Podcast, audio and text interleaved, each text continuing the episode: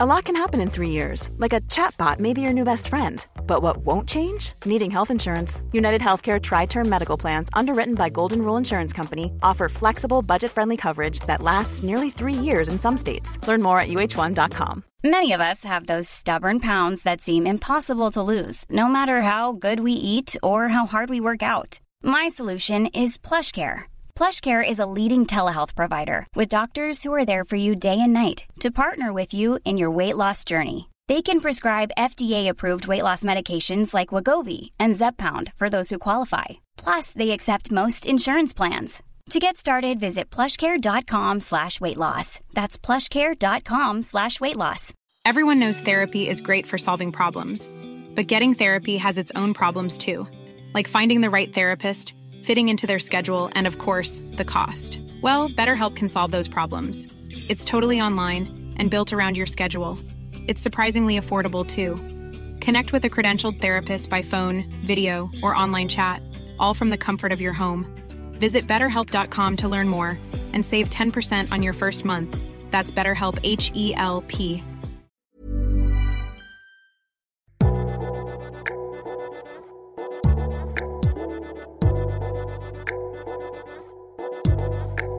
Hello, thanks for stopping by Liberty Sessions, where we unpack one woman's entrepreneurial journey to help another woman launch her own.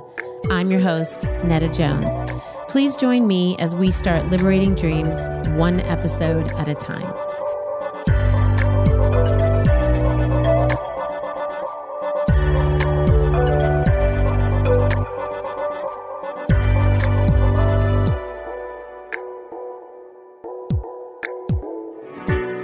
Well, hello, Liberty listeners. Here we are again for another week of Liberty Sessions. And this week, we get the pleasure of um, hearing a little bit from Sarah Magidoff, the awesome designer that created the brilliant Liberty newspaper. Sarah, it's so fun to have you today. Thanks for having me here. I'm super Um, excited. we're excited. and a little bit nervous. We, you know what? The best thing about being nervous is it means you're about to bring it.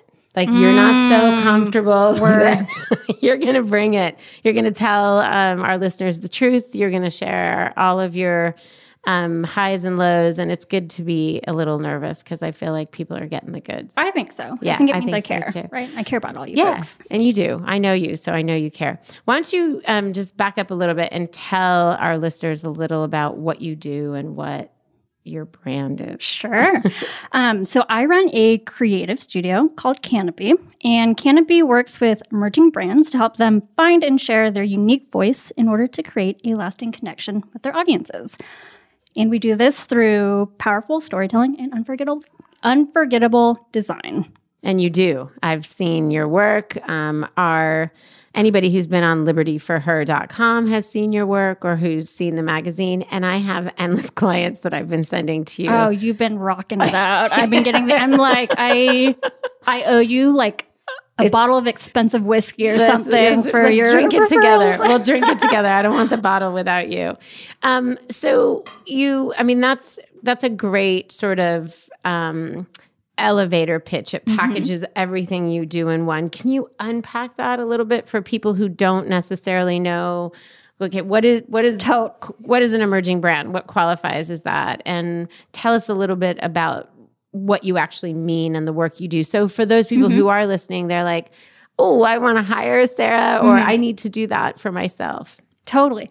Um, so I like working with brands who are either startups or within, let's say, the first five years of business. So they either had um, a DIY startup where they created their own logo or had a cousin create it or kind of like threw together a website on Squarespace or Wix or something like that. So very limited budgets, did it DIY. And now they're at a point where they're like, okay, we've seen an amount of success and now it's time to level up and compete with the big boys. And so that's what I define as an emerging brand. Someone Okay. who's who has an idea and they're like, I would like to start my vision and start a new company, or someone who's already started Okay. and they're they're ready to level But in up. that early 1 to 5 year. early stages. Am I limiting myself to those clients? Absolutely not. I'll take I'll take anyone with um with a great story and let's make it shine. Why is it that one? I, I happen to work in the one to five year um, zone too with my mm-hmm. consulting clients. So I know why I do that. Why mm-hmm. is that mm-hmm. an important window for you or an easier window for you to work in? Yeah, I think there's a lot of unknowns, there's a lot of pressure that mm-hmm. we put on ourselves to be perfect.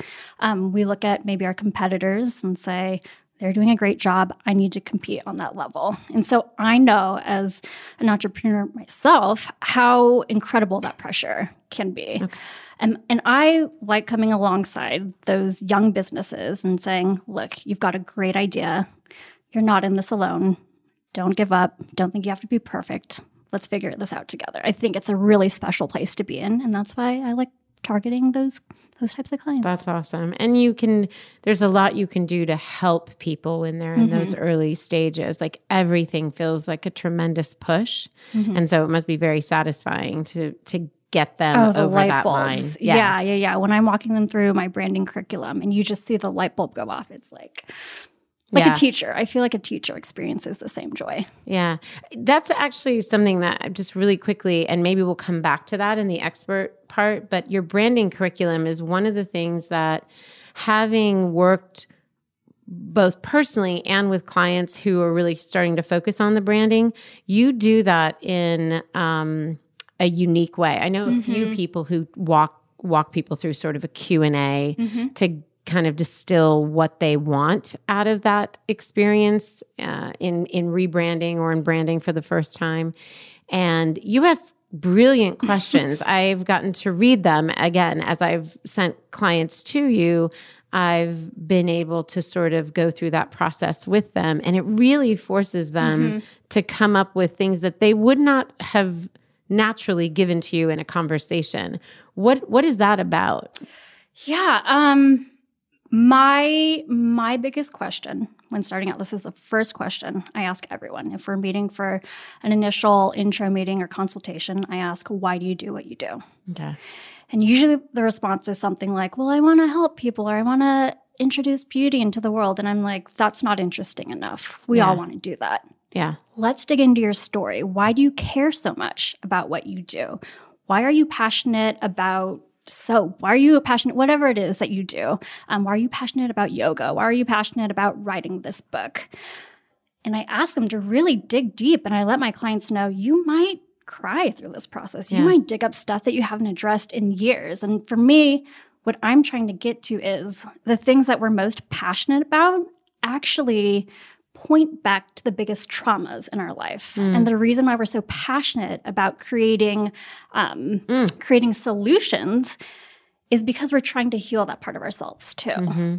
and it also creates a really great elevator pitch because when you can meet someone and tell them that part of your story i'm trying to think of a great example um, okay, we'll go with this one. Hopefully, it's not too compromising of this person's identity. But I have a client right now who has a big thing with fear and anxiety. Mm-hmm. Um, and I met with this person a couple of times, and the same words kept coming up like, I want to be a good leader. Um, I want to create hope. I, um, I'm trying to remember some other things that came up and it just wasn't enough for me. I'm like, that's not, no offense or anything, that's not interesting. We all want to do that. We all mm-hmm. want to create change. We all want to create hope for the mm-hmm. future. But what specifically mm-hmm. do you, what sort of transformation do you want to create that is different from everyone else? And um, we're sitting at dinner and he, I said he, I was trying to keep it gender neutral. It's gender neutral, um, yeah. Um, we started, we started going down the fear and anxiety road. And I was like, tell me about some of your first moments experiencing that. And he um, eventually looks me in the eye and he says to me, You know, I've lived in LA for 20 years, mm-hmm. and my dad's never come out to visit me mm. because he's too scared to get on a plane. If I would have had a child the year that I moved out to LA, he would be going to college right now. And he would never have met his grandfather because his grandfather allowed this fear and anxiety of hopping on a plane from connecting with his children and his grandchildren. And I just saw the emotion and the um and just the sadness in his eyes. And for me, that was a light bulb moment. I was like, I, if you're comfortable with this, I need you to share this. This needs to be your TED talk one day. This needs to be the lead in. Um, and from that story, I tried to tell him this creates your empathy with your audience. People understand whether it's um, their own fathers who are too scared to travel, whether it's that or it's a different version of that from for themselves. Um, you you create an authenticity and authority of like I know firsthand what it feels like to be overcome by fear and anxiety because this is this is the trauma and the tragedy that I experienced in my life. And I know the depth and the sadness that that creates and I don't want anyone else to ever experience that. So I'm on a mission as a creator and an artist and a filmmaker to expel fear and anxiety from the world because I see how it cripples people and how it um, it damages dreams and it creates um, fractures in relationships and and a whole host of other things. So I bet he was shocked that something so intimate or, uh, could inform his professional story and could profoundly affect people in his professional world. Like he probably didn't, and that's exact. Thank you for that example Yeah. because that's exactly what I was talking about. That you're able to unearth things um, in people's stories that really lead them into their unique selling point. If you ask them what your unique selling point was, he would not say fear or the disappointment of my dad not coming out. Uh, That's not what would come to mind. And so your ability to ask the right questions to help them create that narrative, I think is one aside from your ridiculous great taste, um, is one of the things that I think really distinguishes you from um, from the pack because there's no Thank you. shortage of of people in branding. So thank you for sharing that story. Now I want to back up a little bit because it sounds like you kind of um, were made for this. Like you're telling this story, your ability to be empathetic and draw this out of somebody so that you can create their brand story. Um, sounds like this is what you've always done, but it's not. So walk us through your your career Okay. um, and and when you decided to pivot. Cool. So 48 hours later. Um, okay. My dream from a very, very young age was to become an architect. That was always in me. I remember creating uh, like floor plans, like little dream homes for my Barbies and all my dolls and stuff. Um, by the time I was 10, 11, 12 years old, I knew that I That's it. architecture was my career of choice and i knew what school i wanted to go to and i was very driven determined and i had that singular focus. So i ended up getting into um, architecture school at usc did the five-year program there worked my butt off. Um, we're talking coming home at 8 a.m from a, an entire night in studio. That was just the norm. That was what you did to prove to others like i'm legit i'm a designer i care about my art blah blah blah whatever um, Did you have all those cool markers? Like those that Oh gosh. starts with a P. Yeah, it totally starts with a P, What- what and you it? can get them at. I was always jealous. I had a roommate who was an yeah, yeah. interior design student. I didn't get those. I didn't was- get those yeah. either. It was a, I don't know. Maybe it's because I have a, um, a. I don't like color. oh, I okay. like black and white and grays and neutral. Okay. So maybe I was like, I'll just use. I'll just I use this. these. Okay. Must be better. Uh, Anyway, sorry, I digress. tangent. Um, so I graduated architecture school in 09, and that was right after the recession hit. Very, very, very difficult to find work. But I had a connection through a professor at this amazing firm in downtown LA. Um, so I was fortunate enough to get a an entry level designer position at this firm and loved it, loved it, loved it, loved it, loved it. We were in the heart of downtown, right next to Pershing Square. I worked in this really cool building that was super ornate. I forgot who the architect was. Okay. He also designed Union Station and some buildings um, on USC's campus. But um, our firm had outfitted this cool building um, that was very classical on the outside, but had turned it into this really contemporary, like open office. And people are not really skateboarding around the office, but you get the idea. Yeah, Created yeah. that culture. Yeah. Um, so I loved it. I felt like I was on top of the world. I um, had a salary, I had a 401k. I was like, this is great. And I'm only 23. I win, I win. Um, and right around that time, I ended up getting married. Um, and I was also working on a project that I knew that I would be able to develop myself um, professionally in a way where if I stuck through this project for the next two years and I saw it through from um, from concept to completion, I would be in a really sweet spot to then be like, I can do anything. And I could pitch myself to other firms, um, maybe try to level up, go mm-hmm. from this firm to the next firm. So I felt really set. I felt like I was in a great place um, to to position myself within the trajectory of my career. Um, and I walked into the office one day, and my project manager pulls me to the side and says, "Hey, I'm going to need you to, um, in addition to this project, I have a task for you on this other team. Um, and it's this project. It's a, I think it was a, a horse racing coliseum out in Pomona or something like that. Um, and our other project manager on this other project needs you to come in and read these blueprints, like actual physical blueprints, which I had never seen a blueprint in my life um, because the technology had had moved past actual physical blueprints. Anyway, I think there was one floor plan, one elevation, and I'm sorry if none of these terms make sense, yeah. and then uh, maybe one other drawing, but so not enough information to be able to 3D model this entire horse racing track. Um, she's like, I need you to do this, and I need it by, can you do it in a couple of days in addition to your other work? And I was like, oh yeah, totally gung ho. I, yeah, am I can super, do anything. Yeah, yeah. I'm super yeah. green. Like whatever you need, or whatever gets me ahead in my career and makes yeah. me appear as the the perfect employee. Um, can you do Can you do both of these projects? Absolutely. Take the blueprints, go back to my desk, and just start crying. Mind you, we have a forty person open office. I'm like heaving, like the type of crying when you when someone tells you grandma died. And you're like no where did yeah. this come from? And like just complete shock out of nowhere. And so i i ran to the bathroom. I had long hair at the time so i'm trying to cover my face so as not to embarrass myself.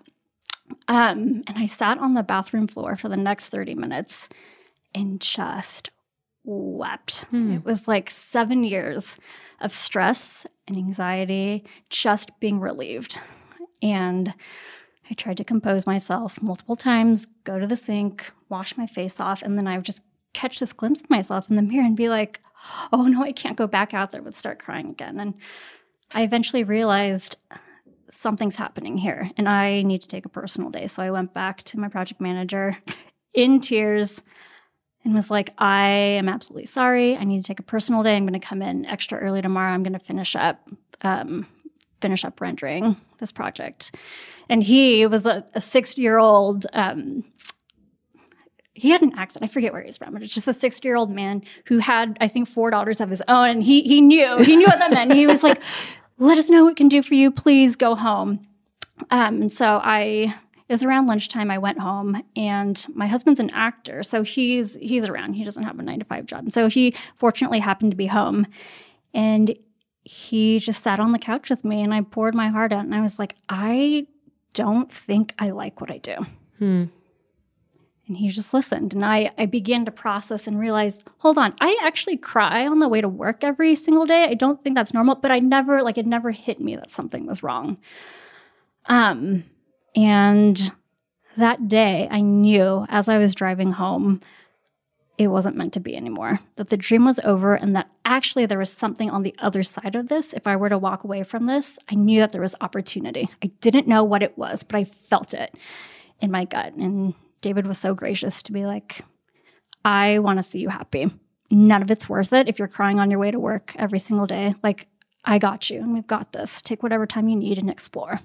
And you had no idea that design i mean that it would st- first of all it's in still in the design world mm-hmm. so it's you're capitalizing on this education in a lot of ways mm-hmm. and oh absolutely right mm-hmm. but you that didn't occur to you or you just needed time and space to think of or dream of what it could be I at that point couldn't even fill out a resume. Okay. I was so burnt out that yeah. I I would sit down at a computer and I would there was start no crying. Room. There was no like, room or space for that. Yeah. So then I started baking and and writing for writing um, fiction for other magazines and um, I even chefed at a at a oh, it was like a fundraiser dinner for some okay. for some company. But I really kind of just played. I did what my husband told me to do. He was like, play, figure it out, figure out what's next. So, so okay, so now bring us into what was that first thing that you did, or that first time that you were like, this is it, design,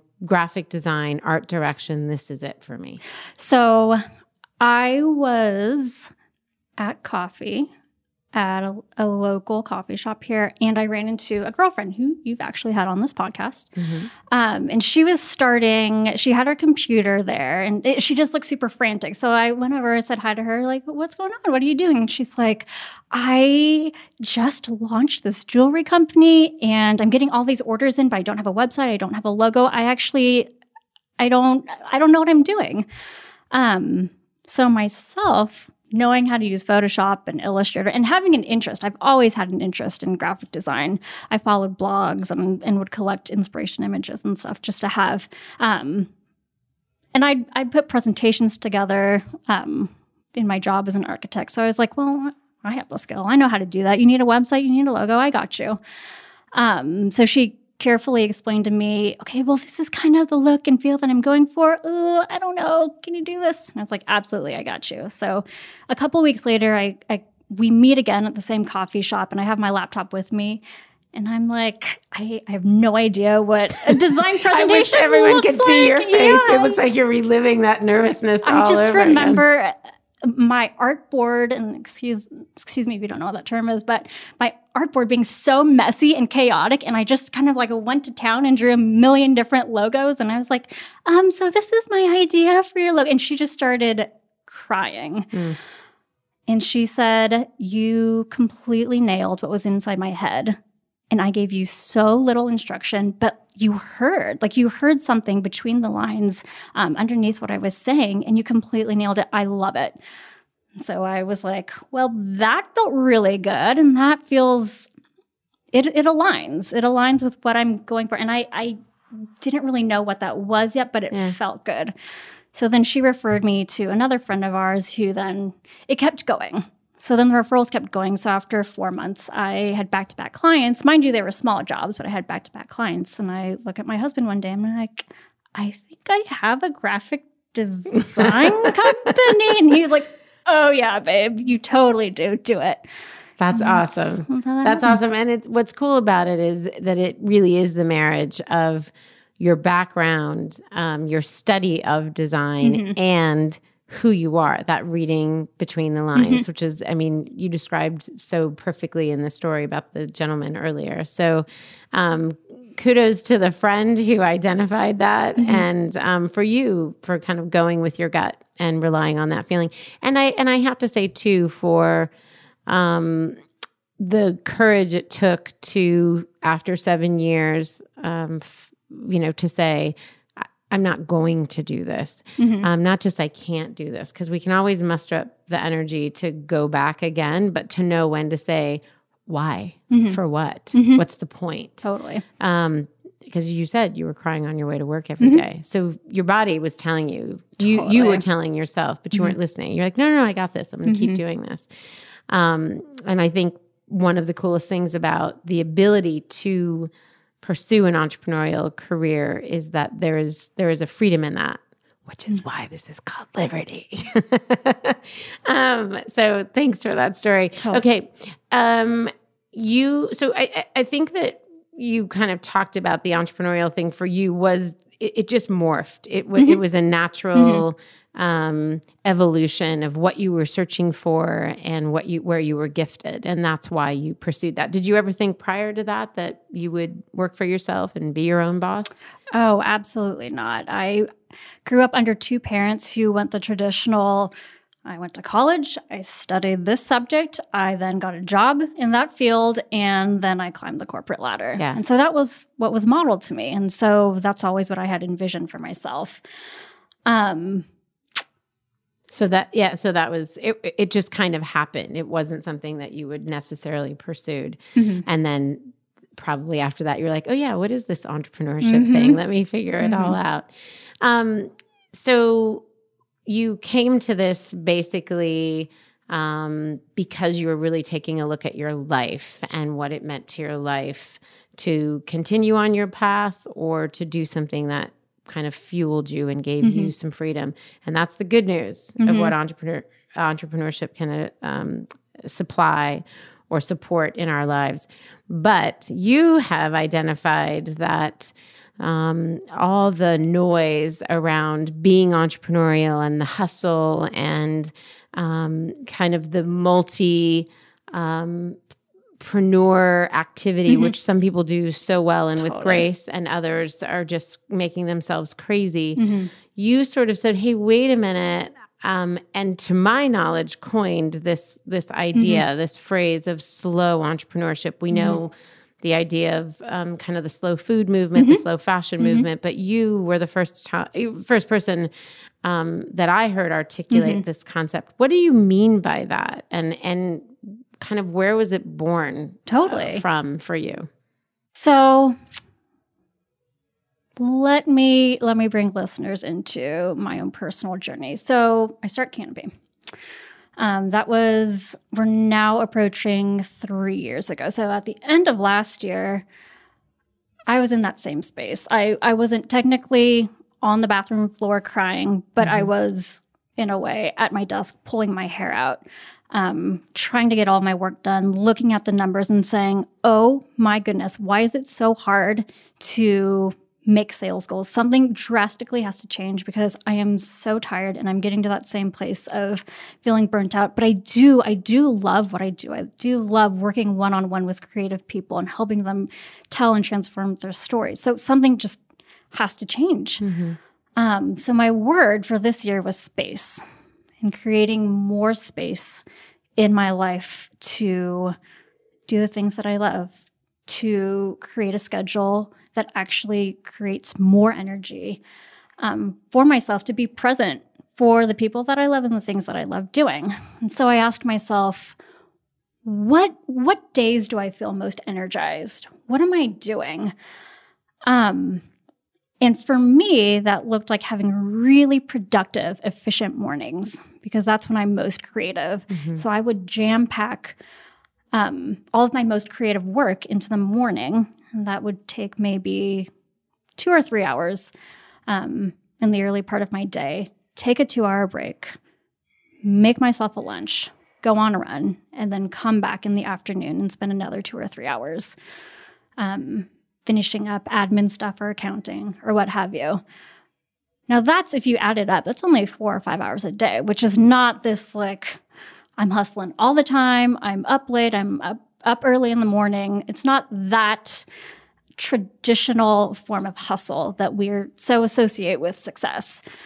Um, but I realized when I really was efficient and productive with my time, I actually got more work done and I actually felt more energized at the end of the day. And so I was like, I just want to keep doing this. And so I started writing about that on Instagram and the the the posts where I wrote about my newfound like ideal day got incredibly more engagement than mm-hmm. any of mm-hmm. my other posts. And so I, I was like, I am totally onto something here. And there are two types of comments that would always come in.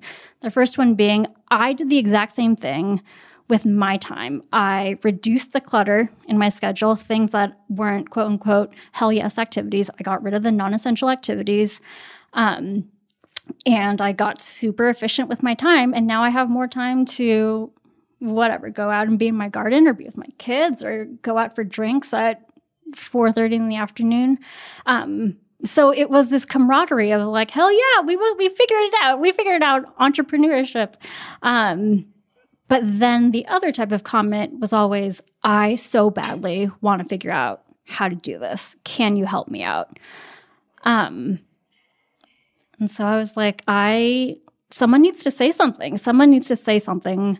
And, and give stand, permission. Yes, exactly. Say something and stand up to the hustle. I am not against the hustle. I think that the hustle is the way that you get your business off the ground, but maintaining that speed is completely unsustainable and almost always leads to some sort of health issue mm-hmm. or burnout or loss of mm-hmm. interest or lost relationships. And so I was like, I I'm going to be this person. If no one else is saying this, I the hustle has affected me so uh, deeply in my in my life as a creative that I don't want people to reach that point and give up on their dreams. And so mm-hmm. I want that's my why. I want to be the voice of slow entrepreneurship. And so we, you and I, have a a mentor Monday once a once a month mm-hmm. entrep- female entrepreneur meetup. And so I remember sharing that idea. I think it was back in February. And it's like, what do you girls think of the idea of slow entrepreneur?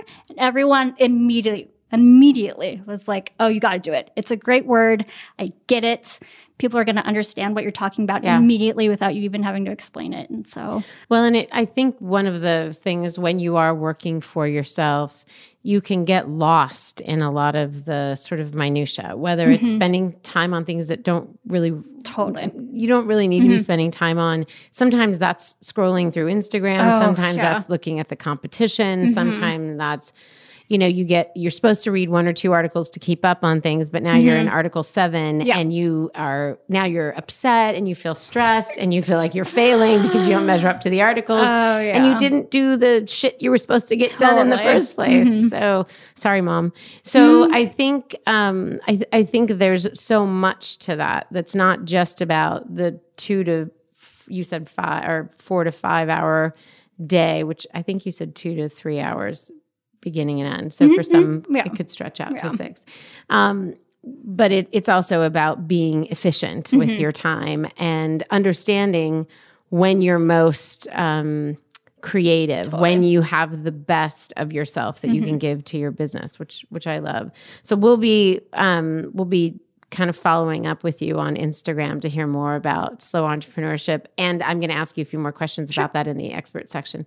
So, you've given us the story of how you got into doing what you're doing, Sarah, but mm-hmm. I'd love for you to just give us a little insight into how hard it was or what the what was the hardest thing in launching and mm-hmm. now what's the hardest thing in the in sustaining this business that you've built for me it was not trusting myself and not trusting that I was creative enough or good enough or talented enough, and also not trusting my gut. Um, and because I didn't trust myself, I looked outward and I read all the articles, I read all the books, I followed the right people on Instagram, and I followed their recipe um, the recipe that says do all of it all the time, be present, um, on, engage on social media, comment, comment, comment, respond to respond to everyone, and that I think is what led to that burnout of not knowing myself and knowing how I operate, like you were saying, like we were saying, um, knowing when I work best, how long do I work well? Um, just because someone else is doing it that way, mm. does that mean that you have to do it that way? Um, but I wasn't the expert, right? I was the person who never had any interest in pursuing being self-employed. And so I, I trusted other people because look, they have X amount of clients or X amount sure. of followers. So like obviously they're doing it right. And if it didn't work for me, that's when I felt like a failure because I'm like, well, they're the expert and they're doing that and they're seeing success and I can't do that. Well, then I don't even belong here. Um, and really shaking things up at the end of last year and just asking myself, well, how do I work? How do I thrive? What does that look like? What do I need to eliminate? What do I need to focus on? Can I be okay with saying, great, so someone does it that way and they're seeing success i don't want to do that. I don't mm like it. It's it's driving my energy away from the things that i really want to mm-hmm. do which is um, the creative aspect of the business. And so figuring out ways where i could either um, reduce the amount of time that i spent doing the things that i wasn't good at or Um, and even identifying the where I was putting energy that wasn't seeing results and being okay with being like, I don't like doing that. It's not seeing results. It's fine. I'm going to let it go. I'm actually really good at this other thing. So why don't I just focus on that? It's interesting as I'm listening to you, hearing you go through your process. I have to believe makes you sensitive to your clients in a in a really unique way. So what mm-hmm. I mean mm-hmm. by that is instead of being formulaic mm-hmm. because you went through trying to do things in a formulaic way to launch your own business mm-hmm. and then you kind of got to the point where you're like nope, I'm going to do it my way. Mm-hmm. I've figured out what works for me and and I'm going to try that and then you had success there. Mm-hmm. So it seems as though you have the language to ask of your clients we're not going to do this in a formulaic way. Just because you're a baking company doesn't mean we have to brand this with a loaf of French bread right, on the like, front, yeah. you know, or a, or a grain of wheat or whatever. Mm-hmm. We can actually think outside of the box. Mm-hmm. Let me ask you more about you and come at it from that point of view. Again, your first illustration, your first story is evidence of that. But mm-hmm. it's interesting to to hear you talk about your own story and then again, because I've gone through this process with you through myself and mm-hmm. then through clients, I've seen how much what you do is informed by your own story. Mm-hmm. Like you're coming at it from um, having been there. Totally. Um, and, and I love that. I, it brings all that authenticity is, um, it, it's obvious the genesis of it as, mm-hmm. as I hear these stories. It's like, oh, that's where that's coming mm. from. So I so appreciate that. Okay, one last question on um, this first portion, which is do you think entrepreneurship is for everyone? I do not. Um, I think actually being an only child makes me the perfect candidate for being an entrepreneur.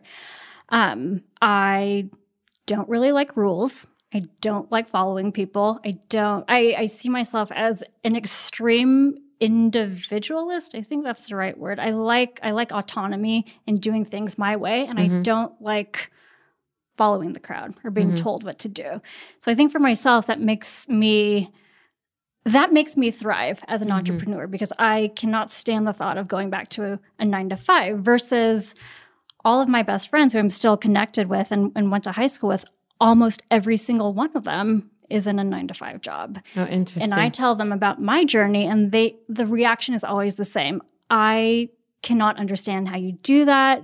The um, the the unknown yeah. and the the the waves that you go through. Am I going to book X amount of clients yeah. this quarter, or where's the work, or I have too many clients? Just the unknown and the the flexibility of it all is very daunting to them. And I'm like, well, I love that because it means that someone's not telling me what to do. And that for me is, is my bottom line. Um, I think if you're someone who is afraid of releasing that expectation and control that I think entrepreneurship will be very hard for you. Yeah. But that's not to say that you can't do it. There will be a huge adjustment or learning curve. Yeah, and if you know where you're going to run into problems and you're sort of eyes wide open, mm-hmm. then then maybe you've got a chance. Mm-hmm. Um, thank you for that. I I used to think that everyone could be an entrepreneur. I've said it on this um, mm-hmm. show a million times, and at some point I was like, no, that's not for everyone, and it's a good thing that it's not it for is. every yeah. everyone. Um, we need those people with their nine to fives and those big corporations, mm-hmm, and um, and they end up being great partners with entrepreneurs. Um, mm-hmm. A lot of people we use them all day long, right? We someone use, has to work for someone. That's right. So. That's right. How would we build our Squarespace website if that didn't exist, right? Sponsorship. Um, if you're listening. um, yeah, exactly. Uh, we'll go get. We'll after go after them soon. Um, okay, so now we're going to transition into kind of taking advantage of having you in front of us as an expert, and I'd love for you to share kind of three tips that you would give somebody in these early stages, these sort of emerging brands, as you identified them earlier. Um, what are three tips you could give them uh, about developing their brand? And by that, I mm. specifically mean their logo, color palette, image selection, their website, those things that are that we identify as brand. I, I know brand is the experience the mm-hmm. consumer has of us, mm-hmm. but very specifically, what are three tips you can give people to kind of look out for or ask themselves? I like to say, be willing to spend money. And I feel like when you're starting something new, you're trying to get something off the ground, you're everyone is so tight or many people, Yeah. I shouldn't say Yeah, everyone, yeah. but um many people are more likely to be tight-fisted with their money, which I totally understand. You need to be responsible and you're trying to make a profit. So that totally makes sense. But what I like to tell people is, especially if you have a service oriented business, set aside $5,000. Set aside $5,000, hire a designer, hire someone to create a really nice logo for you, hire someone to even put together a basic Squarespace website. Um, hire someone to either copy edit or do your copywriting just enough to make you come off as a very polished business. Not necessarily perfect, but polished. Um, and I say that because it's not a lot of money. It's not a lot of money that you have to invest, but the reward is so great. I can always tell when people have done their own website, when they've either had their cousin hired to do their logo, and it's a turnoff to me personally. Um, and so if I'm turned off by it, that means that there are other people who who see your storefront or your website and go, I don't know if I want to trust this person with my money. If they're if this is the way that they treat their website, how are they going to treat me as a client or Is it because it's a lack of investment in their business? And you're like, if they're not investing in their brand, then they're not taking it seriously. So why should I? Is that kind of what's behind that? Because it's not just, it's not pretty enough. Mm-hmm. So what do you think it is?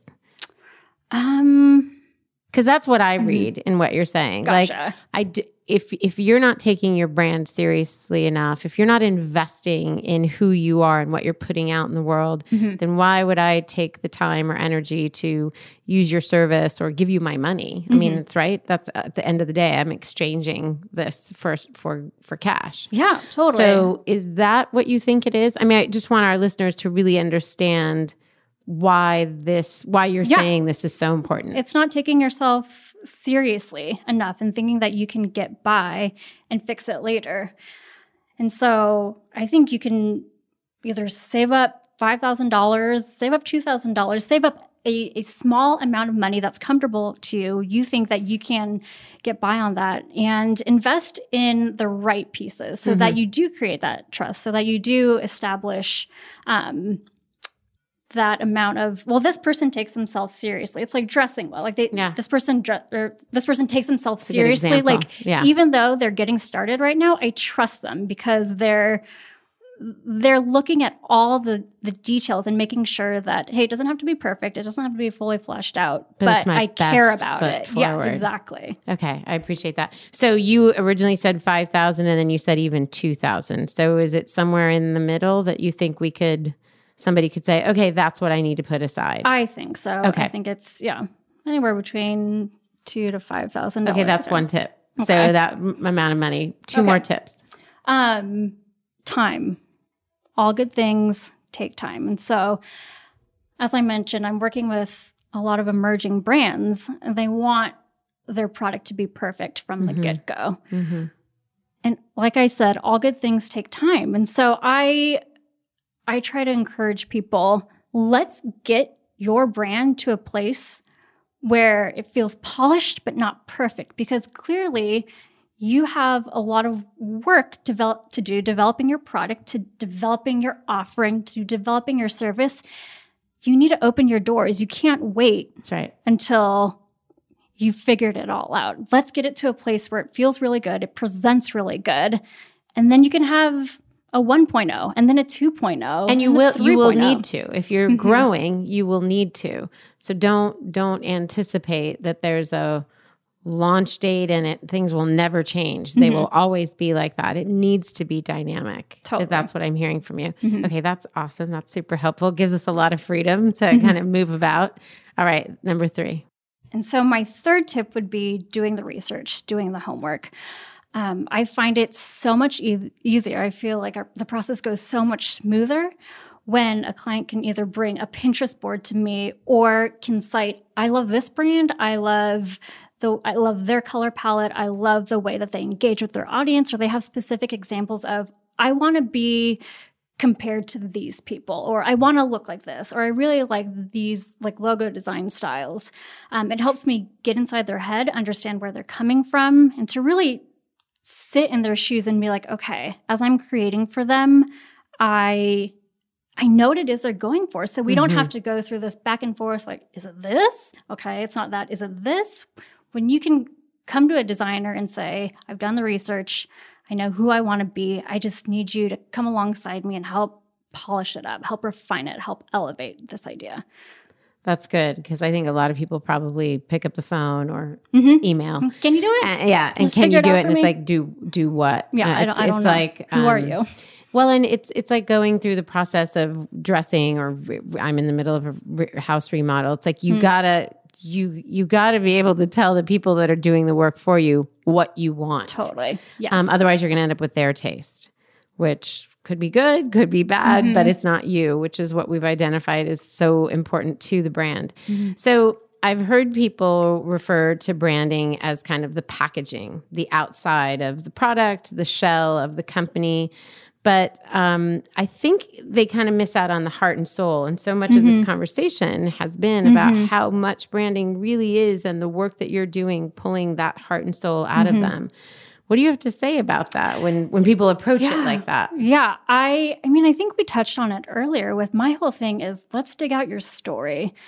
Um branding when you think about the word actually means to leave an impression on mm-hmm. something. So the reason why branding is so important for a business is it creates stickiness. It creates that mark on when someone engages with your logo or your storefront or even a little marketing flyer for the first time how are you leaving that mark? How are you how are you reserving for yourself? That little space in someone's memory when there's so much information that we're oversaturated with how do you leave that mark and leave it on the person you want to leave it on, not on everybody, mm-hmm. but really leave it on the right person. So do that homework too, right? Totally. Who's your demographic? Who do you want to be talking to? Oh, so yeah. that and you know. Super, super yeah. concise with your target audience it's not enough to say female entrepreneurs. Like, well, what kind of female entrepreneur? How old is she? Where is she at in life? Yeah. Where does she shop? Because someone who shops at Forever 21 is different from someone who shops at, let's say, Anthropologie. Totally different girl with a totally yeah. different personality. So getting zoning in on or honing in on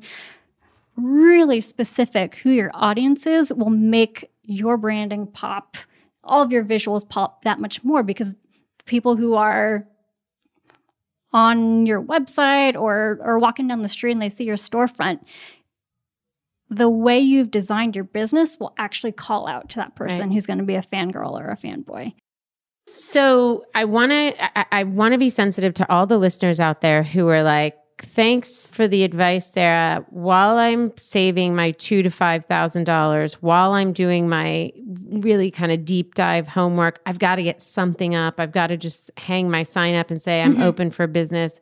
I've got five hundred dollars. Yep. What can they do on that shoestring budget to advance their brand? Yeah, I actually love that question because I love constraints. I feel like there's a lot of creativity that can happen within constraints, especially um, with budget constraints. I I have found there are so many great resources out there. If you can afford, if you can't, I think it sounded like I said can.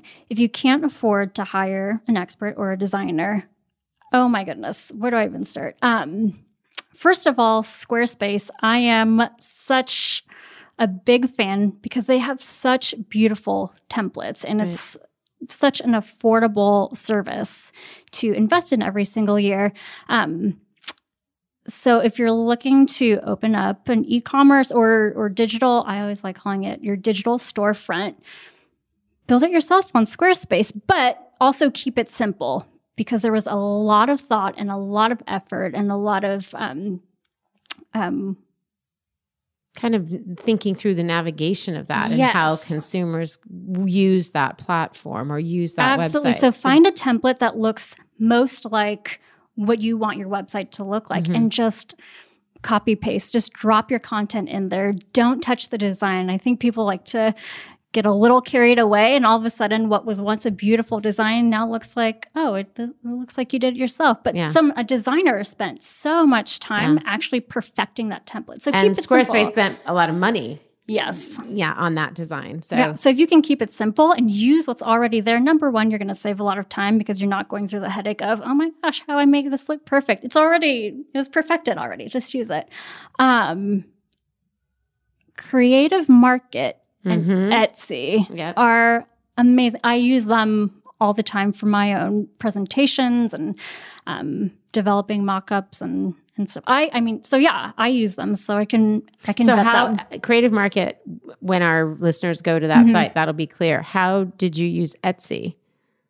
Finding For- designers? for logos For logos, for okay. templates i mean you can find That's a good one. yeah you can Okay. find logos there you can find um even media kits they have like blogger packs so you could get social media templates um all very very very reasonably priced Those are great tips, and Mm-hmm. we'll make sure those are in the show notes because I think people, I mean, basically $500 is rich for what you oh yeah just absolutely. identified. I mean, people could probably do that for 250. Mm-hmm. I'm thinking, depending on how creative they get.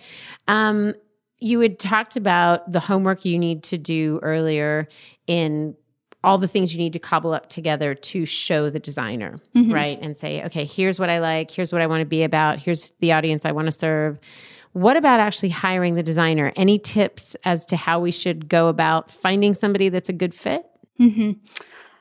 find a designer whose voice and by voice i mean their their philosophy their core values even their aesthetic is very similar to your own um i personally just find it easier when there's already that established compatibility because i'm creating something for someone else who who has the same value system Yeah. as i do so it's easy it, it, it almost the design creates itself versus if someone comes to me and they let's just say they're a maximalist and they like lots of drop shadows and just lots of detail Yeah. and and very intricate designs i might look at them and say i don't think i'm the designer for you. I just it's not my voice. And me trying to create that for you it'll actually look worse in the end. But there is someone out there whose voice matches what you're going for. And should So should we try and find that in their portfolio Mm-hmm. online? Is that like review their portfolio, find things you like, then pursue those five people and then from that distill based on personality? Yeah. Is that Portfolios, Instagram, Pinterest boards, wherever they're wherever they're Oh, Pinterest boards, that's good. I hadn't thought of that. Oh, that's good. Mm-hmm. Okay. Um, and then we'll, of course, have for anybody wanting to connect with you, we'll have all of your information um, again in the show notes.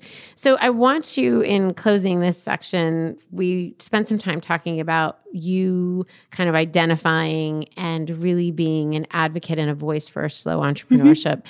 For those of us um, who are going through the daily grind and the hustle, what tips do you have for us to help us slow down? And, and I think it's not just pace as we identified, but to really look at how do we create meaningful work? How do we become more productive with our time and more efficient? Anything that, any takeaways? So I actually have a free worksheet available to all of your Oh. I didn't even know she was going to do this. That's awesome. Um, if you head to madebycanopy.com slash free hyphen resource, I have my, and we'll put that in the show notes too. Okay, yes. awesome. I have my three secrets for integrating slow entrepreneurship into your lifestyle starting today.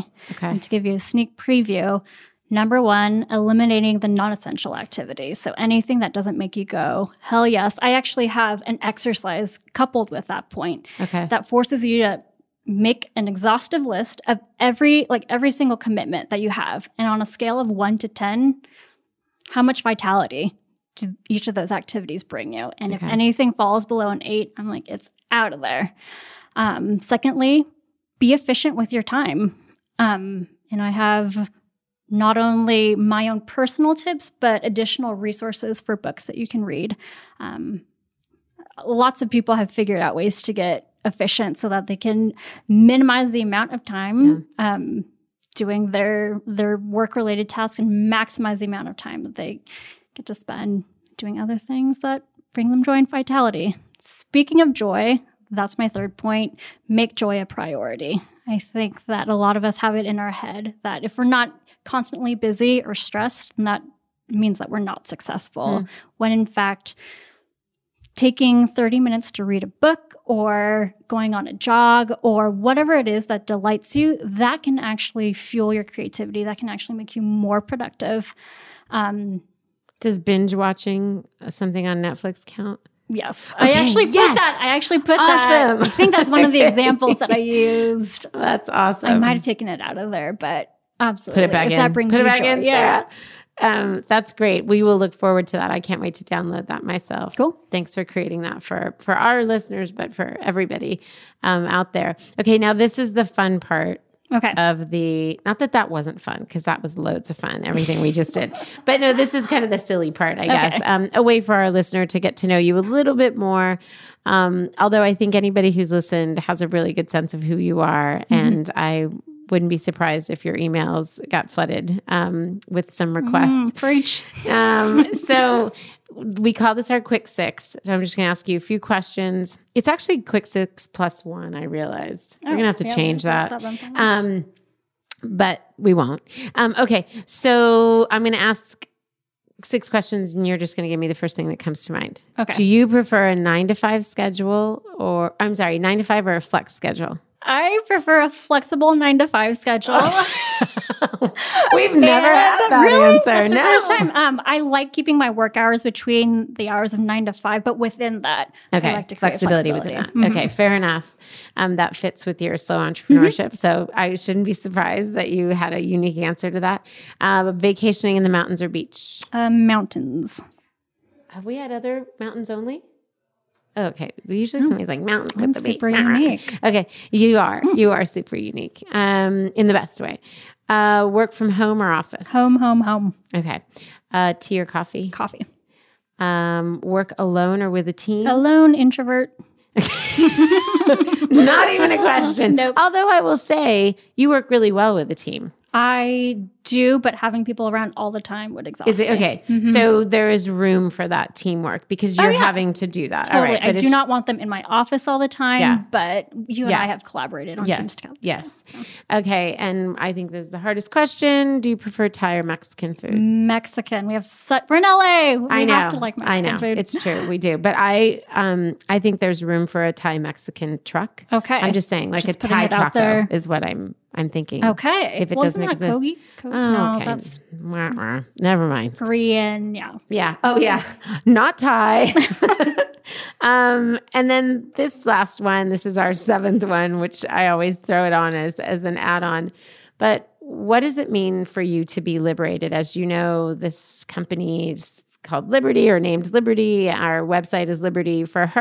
Our um, podcast is Liberty Sessions, and the idea is that we want to liberate women through entrepreneurship to really answer and and seek out, pursue their calling. Mm-hmm. So, what does it mean for you, Sarah, to be liberated? Okay, to be liberated to me is knowing myself and using my unique gifts to serve the world.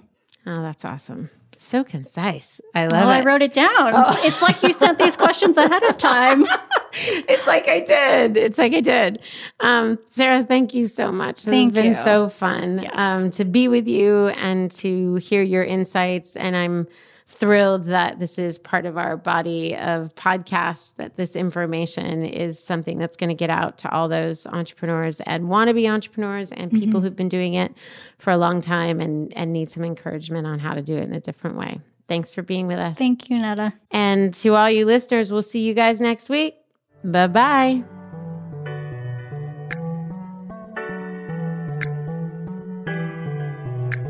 Liberty Sessions is broadcast on all platforms Apple Podcast, SoundCloud, Google Play, and Stitcher. If you like what you've heard, please subscribe, rate, and review Liberty Sessions on Apple Podcast. It helps us to know if these episodes are inspiring and equipping you to launch and grow your own ventures. You can also find us every day on Instagram, Twitter, and Facebook at Liberty for Her. And please leave a comment using the hashtag Liberty Sessions. We want to hear your thoughts, suggestions, and brilliant ideas. Liberty Sessions is produced by Netta Jones and Elizabeth Wyndham, and music by Jordan Flower.